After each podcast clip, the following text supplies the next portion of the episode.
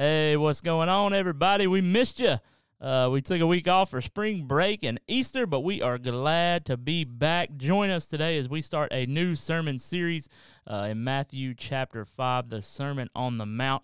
We are on the first part of the Beatitudes today. Um, we are going to talk about what does it look like when Jesus says blessed versus what we usually think about here in Western culture when we say blessed. Also, we're going to talk about uh, hunger and thirst for righteousness and how God satisfies us. And then we're also going to talk about a servant's heart. Listen, this is going to be a great episode. You don't want to miss it.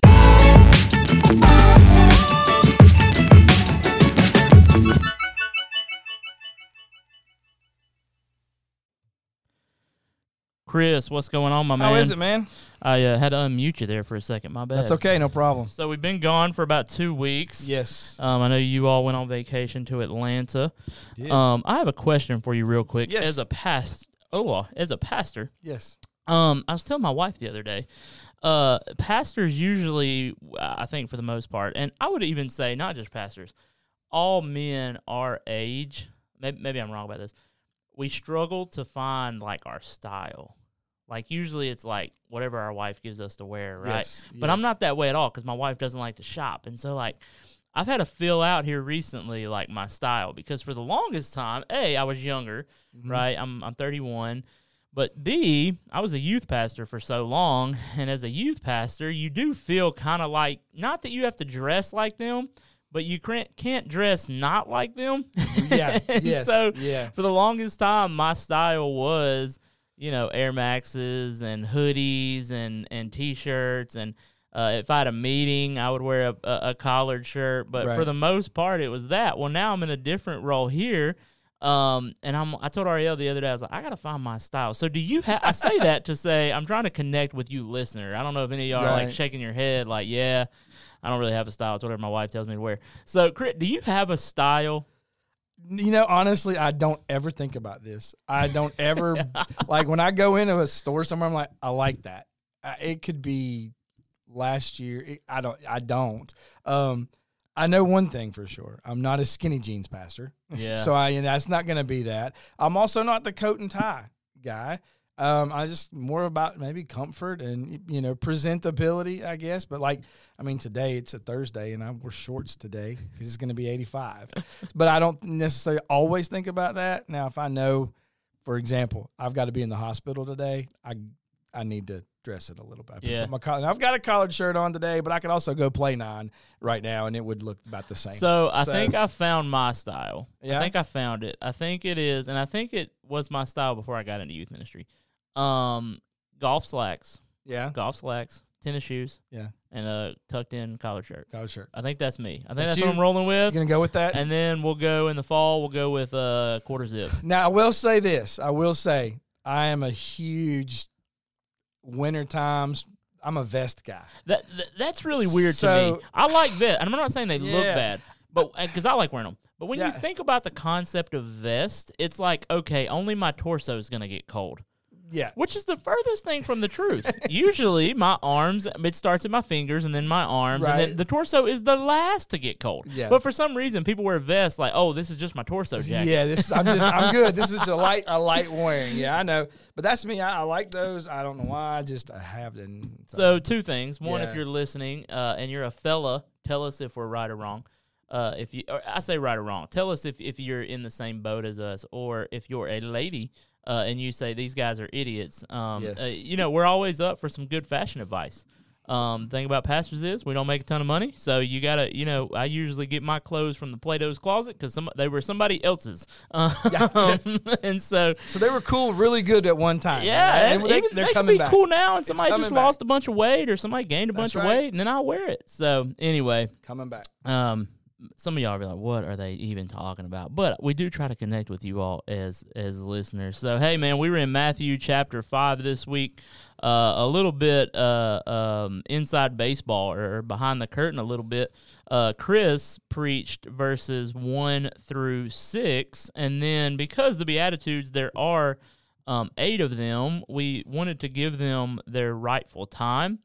Uh, we didn't want to do one per sermon and make them eight sermons because at that point I feel like we would over spiritualize the text. Um, but we also didn't want to do all eight in one sermon because that is really difficult to unpack those things in 35 to 40 minutes. Uh, you listening right now and you say sermon keep it to 25 bro. Uh, but we usually do 35 yeah. to 40 so uh, and so what we did is a little, inside baseball. We took it and divided it into half. Um, and so kris took verses 1 through 6 and then this sunday i will be preaching 7 through 12 and so what we had to do is you and i sat together and we wrote out the introduction uh, together, um, and then we wrote out the conclusion together because you would do the introduction of the whole sermon. I was gonna do the, I'm gonna do the conclusion of the whole sermon, and we're like, hey, we got to get this together. Um, and so the good thing about that though is we both have been studying it. Um, one last thing before we hop in, uh, I want to um, encourage you guys to, and I will link this. Um, on the Facebook post, and I will also, if I can, I'm not sure if I can, I will try to link it in the podcast uh, on Spotify and Apple. If I'm unable to, take notes on what I'm about to say. Uh, I want to encourage you all, if you want, if you want to go along with us in the Sermon on the Mount, to purchase a resource. Uh, it is called Christ Centered Exposition Exalting Jesus in the Sermon on the Mount. Um, what this is is it is a a commentary. Uh, and if you don't know what a commentary is, all that is is basically breaking down the scripture uh, and seeing what its meaning was to the audience then and how it can apply to us. Um, but this is a different type of commentary than usually I've been used to, or maybe you have been used to. Um, and it breaks it down almost in a devotion style. And then what I really love about it is at the end of each each section, um, there's usually about 10 questions um, that you can ask yourself, or if you're doing it with your wife, you can ask one another. If you're doing it with your family, you can ask your family. It's a really, really good resource. Uh, and I want to encourage you to grab it. If you're a church member at CUD, we have it in our resource center. Uh, you can thumb through it and then order it on Amazon. Um, anyway, really good resource for any listener, whether you're a member at CUD, come to CUD, or you're just a listener of the podcast and want to go along with us, especially if you're not uh, hearing Kris's sermon or here uh, at the church to hear Kris's sermon every week. That is a really good resource um, to study God's Word. Uh, to help you study God's Word. So, anyway, let's hop right into it. Um, one thing I wanted to talk about, Kris, is we see in the Beatitudes, as many of you all know them, um, Jesus lays out a blessed uh, are something, blessed is this individual, and then he gives a reason why they are blessed. And so, just uh, verse 3 alone says, Blessed are the poor in spirit. Uh, and why? Why are they blessed? For the kingdom of heaven is theirs. And what he's doing here is he is describing um, the characteristics of a disciple of Jesus, right? He gets these people that want to follow Jesus in verse 1 um, or sorry, uh, is it verse one or two? Verse one. It says they uh, after he sat down, his disciples came to him. His disciples at this point weren't just the twelve. Uh, in this context, it was anyone who wished to follow him, uh, and he says, "Blessed are," and he goes through and names eight things, and he's basically saying, "Hey, look, this is going to be your character." And then he follows each blessed with a why. Why are you blessed? And so, um, I want to ask you, Kris, when it mm-hmm. says, "Blessed are the poor in spirit," Blessed are those who mourn. Blessed are those, or blessed are the humble, and blessed uh, are those who hunger and thirst for righteousness. We look at all these. If we were just to take poor in spirit, uh, those who mourn, humble, uh, or humility, uh, those who hunger and thirst for righteousness, that doesn't look like what we would call blessed people. When we compare the right. two of what yeah. we think blessed is yeah. versus what Jesus says blessed is, I think the the primary difference in the default experience or response that we have as human beings versus what Jesus is teaching here. I don't want to oversimplify it, but the difference to me, and I think we can talk a little bit about how this looks in our lives, is that our in our humanity and I and, and when we talk about being blessed, it's usually we're talking about blessed in the external sense of what we have or we don't have. It's two ways because we we can sit and, and share and talk about blessings that we do have. And most of the time we start talking about things that are, you know, tangible, things we touch, a home, family, or even even like even not that we don't touch a job, but we're blessed in what we do have. On the flip side of that, on the external, sometimes we say we're blessed in what we don't have. Like for example, I know a lot of families right now um, who have children who are going through horrible sicknesses. Um, my children, all five of them, praise God, are healthy. So I so the fact that I see a blessing in that we're not going through something like that still is a lot external, um, and, and, we kind of um, kind of frame our blessedness in in our humanity and what's happening or not happening in life. Whereas what Jesus, I think, here is teaching more is, is more internal. It's more of a state of contentment and rest and being in who we are when we're found in Him, um, and and as we're following Him. And so it's it takes away from all the external things that we think make us blessed to the the state of living within the blessing and the favor of God. That as we talk about these things that Jesus is teaching, they're more first internally built, um, and then later on how those play out and how we are treating, loving, doing, serving in the kingdom.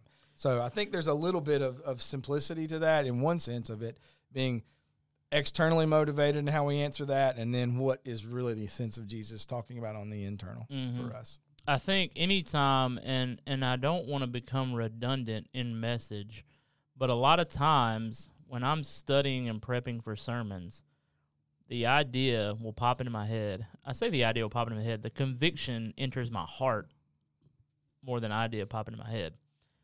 That this message, and once again, this is almost any time I'm studying God's word man, this is counterculture. Yes. Um, yeah. And rightfully so. I mean, there's a reason Jesus is having to separate himself from the culture at this moment to take these people up on top of mountain to say, hey, look, you need to know these things because right now the culture isn't really teaching them. Uh, for instance, it, here in just a little bit, um, in a few weeks, we'll see that Jesus says, like, you've heard it said to love your neighbor right? The culture tells you love your neighbor. You've heard it said, and to hate your enemy, right? You this is he's saying this is what culture has set up. I got to set up something different. Yeah. Um, and so I say that to say our culture is different than theirs.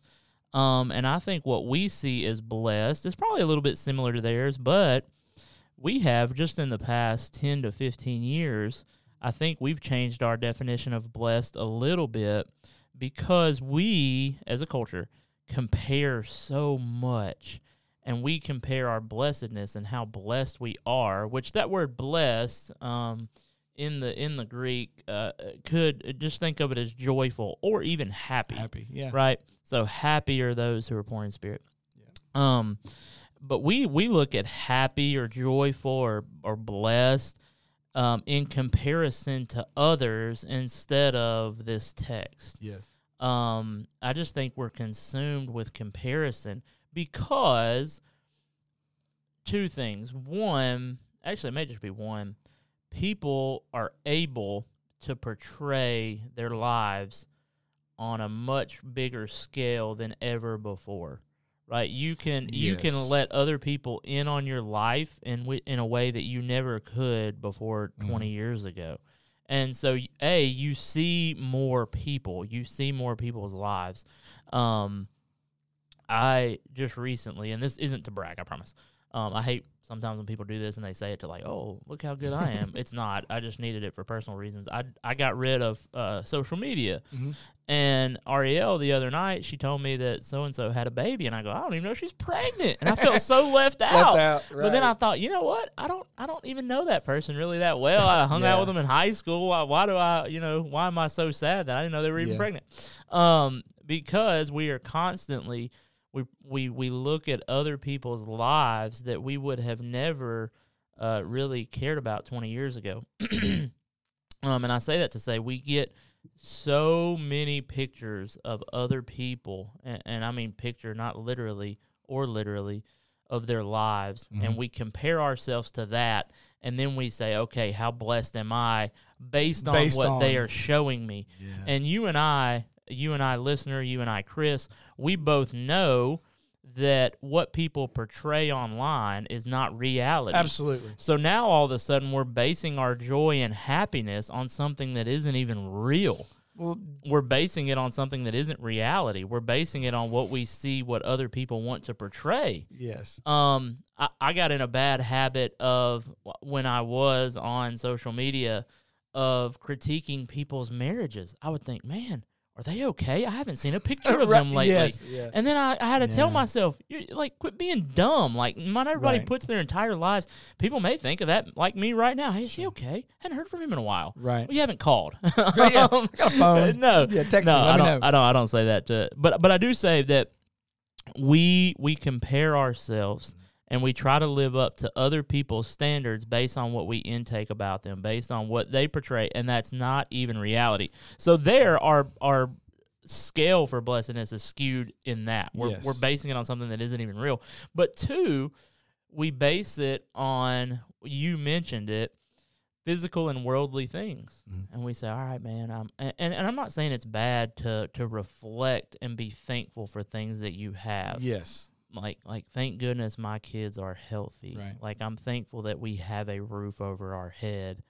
But is that where i'm finding my joy? Is that where i'm finding my peace? Is that where i'm finding is my character defined by having a job having Yes. healthy kids having a house? Or jesus says hey look you need to find your joy in these things. You are blessed you are blessed because you have this character. You are poor in spirit.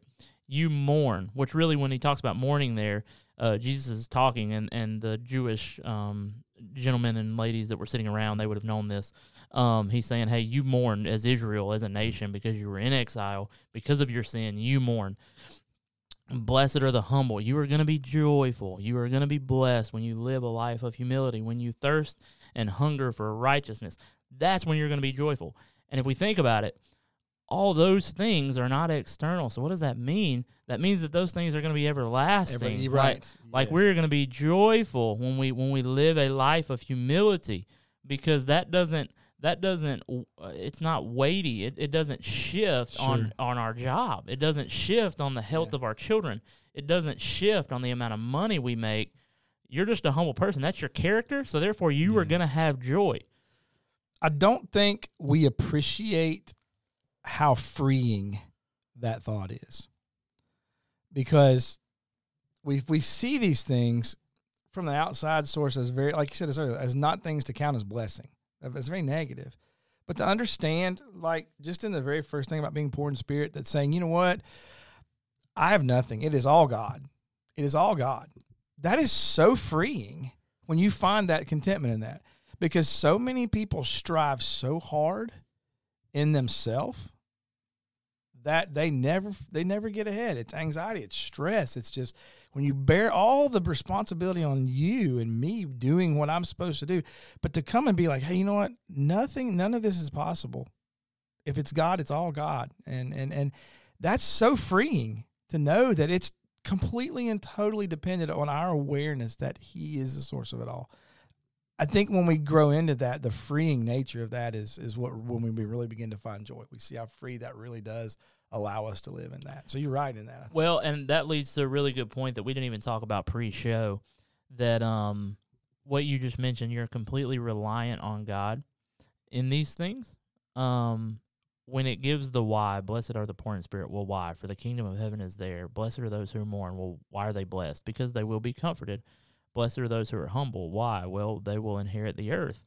Blessed are those who hunger and thirst for righteousness. Well, why are they blessed? Well, because they will be filled.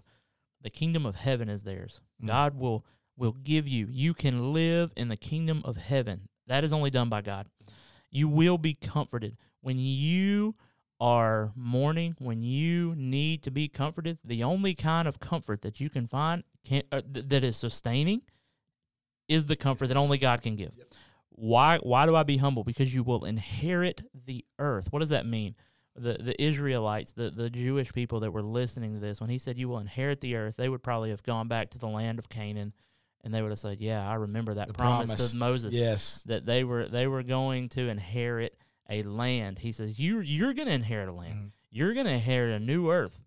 Right? And so a- and then those blessed are those who hu- uh, hunger and and thirst for righteousness. Why? Why are they blessed? Because they will be filled. that is only a feeling and only a satisfaction that God can give. And so, yeah, are you finding joy in these things? And you have to rely on God alone because He's the reason why you are blessed. And we see it in each one of these. Absolutely. So Absolutely. that leads me uh, to the next uh, to the next point here. Um, talk a little bit about just these first three: uh, poor in spirit, mourning, and uh, humility. Um, when I looked at the when I when I saw these three, I noted I was like, man, that that right there. I think about what Jesus is coming to do and how he is kind of establishing his identity. Um, and when he says this is what a follower of me looks like, he does say, I do these things because this is what a follower of me looks like. Um, all I see right there is like characteristics of a servant in Mm. those three specifically. Sure. Um, talk to me a little bit just about a servant's heart, um, and how we, uh, I guess, a how, how why are we called? How are we called to be servants? Where do we see that? Um, and then B, how do we do it? Like, like you're called to be a servant. How do we be a servant? And how, how kind of once again have we messed that up in Western culture? The idea of service. Well, I think too. The first point is, you know, where do we get the calling from? We get that straight from Jesus Christ, because you know he teaches us that you know he even says of himself, you know, I did not come to be served. I came to serve. So, so I've heard people say this before. It's not unique, but you know that we are we are a, most like Christ when we are serving, when we are you know living uh, under God's reign and rule. We're talking about kingdom of heaven, that's what we're talking about. So His rule and His reign over our life. Um, I don't necessarily. I think one of the, the, the things that we've kind of gotten off to is is, and we talked a little bit about this, is that not seeing servanthood as a position, but just rather uh, an act of love, uh, an act of placing others before ourselves. This is where we get all of these things: humility, seeing others' needs before ourselves, seeing people more important than ourselves, looking at Jesus's ultimate mission um, uh, of sacrificing, giving his life as a, as an act of service. Um, so I so I think that that as as he's teaching through these and we see these characteristic services, service, a characteristic of who Jesus himself was. We're commanded to be like that. And and and so um, in our again, and we, we throw these words around a lot. I threw them around in our in our class on Sunday night that I'm doing with our deacons, is that we get so consumed with doing that we forget about being in things. That that if I'm doing this, then this must mean I am a servant. Whereas the being part is so much more important because it's the heart of why you do what you do. So we don't just check off, I did this, so therefore I am a servant. It's not just the action, it's the heart of the of, of me doing what I'm doing and why I'm doing what I'm doing. And I think that these three really hone in on that. That as these words of some of these commentators, that we literally are bankrupt for, before God. All God, we've said that. We don't have to go through that. We understand who we are because of the brokenness of the sin in our life. We realize that that and the humility that really and truthfully we got nothing to give to anybody. It's all because God, we even have this opportunity to pursue these things. And so it takes away the focus of the doing and puts it back on the being and who we are developing, who we're coming into, if that makes sense. Yeah, no, I think it really does, and I think that's really good. And um, just to reiterate a little bit, um, I do think we as a as a church, not CUD specifically, um, but the church as a whole has really, um, and I don't think we've done this in a bad way, but almost turned service into a self seeking thing. Like we need nursery workers. Well, people can serve in the nursery, and I don't I don't want to say that's not serving. That is that is serving God's kingdom. If and, and we need to think about everything we do at the church as serving if we are. So, for example, if you're serving in the nursery, you are not simply watching babies, Right. right? You are serving God's kingdom. Well, how? It's it's twofold, could be threefold, fourfold. Number one, you, in my mind, the biggest service people do that are nursery workers that are baby watchers, the biggest thing they do is they let their parents get fed and worship. Uh, Right? You're watching a baby. Think about the couple that's been struggling in their marriage. mhm, You're giving them an hour time where they can be filled spiritually. mhm. Now, now think about that. Now, now if we approach nursery working like that, man, I am serving the kingdom. Absolutely. Also, you're you're serving babies. You're pouring into babies. Yes. babies come to church And now it's established. Hey, we go to church. I've been going to church ever since I was born. Like it's established. I need to be a part of this community. It's what I do. People took time to watch me just so I could be at So I could be at church. Um, and so I do think we need to think about serving at church as serving God's kingdom, but it doesn't end here. Like when, when we uh, we have a Sunday school class, you and I went and met with a Sunday school teacher yesterday, um, that wants to go over fruits of the spirit, and he wants to do that so that uh, that his class can see how they can serve and how God an- anoints them and enables them to serve. Um, and we we can't just talk about serving here at the church, whether it's hey, yeah, you look, you have a great gift, go serve in youth. No, it it's you have a great gift. You can do this here, but think about what you can do at your job. Right. Think about, man, you have the gift of hospitality. That's awesome. You want to host us over for a Sunday school class. How about have your neighbors over? right. Like right. like like be hospitable as that's Yeah. that's a gift that God gave you, not just to serve kingdom uh, uh, um, citizens of the kingdom, but people that ain't here yet. exactly. People that ain't in the kingdom yet. Future citizens. Sure. Serve them. Um, and I'm saying it's a yes and. It's not saying, hey, quit serving the church, quit thinking that's the only place to serve, but allow your service to expand outside of these walls because once again, these are character things. yes. These aren't do's and don'ts. It's not a hey, serve at church, serve in the nursery, serve at VBS, Right. serve as a Sunday school teacher, serve as an usher, serve as a welcome team member. Yes, and serve at home. If you're great on the welcome team, man, what what about going to your going around in your office every Monday and just saying, "Hey, man, I'm so glad to see you." Yes. Yeah. What about that? That's that's service. And if you have the ability and skills and spiritual gifts that that allow you to serve on the welcome team at church, I am so glad. Don't let it stop after 11:15 on a Sunday. Right. Um, welcome your family. You, you think about it. You can serve all throughout God's kingdom. We can't be so narrow-minded to think we're only serving at church. In this, and I think one thing that we, and it's just from the very beginning of this, that is a good thought to keep in mind because it hits this so well, I think, is that keeping in mind what Jesus is teaching right here, he's not teaching people how to get saved or how to go to heaven. He's teaching him how to live the kingdom. So it's not just the end result of salvation. It's it's this every day. And I think maybe unintentionally what we've done in the church for so long is we've wanted to plug people into a position because we want them to feel worthy and valued and contributing.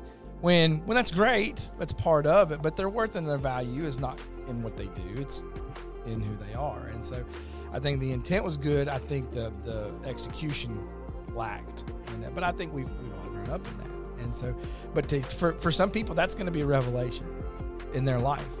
So that like I say, some of you might be listening to this and thinking, "Oh, you mean I'm not done serving when we dismiss at the invitation?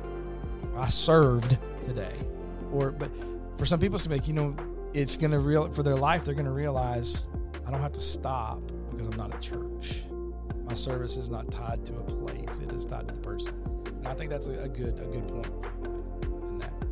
Man, thank y'all for listening today to another episode of Cud Talk. Uh, I'm so thankful for you listeners. I hope today's episode uh, poked you a little bit in some area that you needed poking. Um, and hey, listen, we can't wait to come back next week. We will be discussing Matthew chapter 5, verses 7 through 12. We will see you guys next week.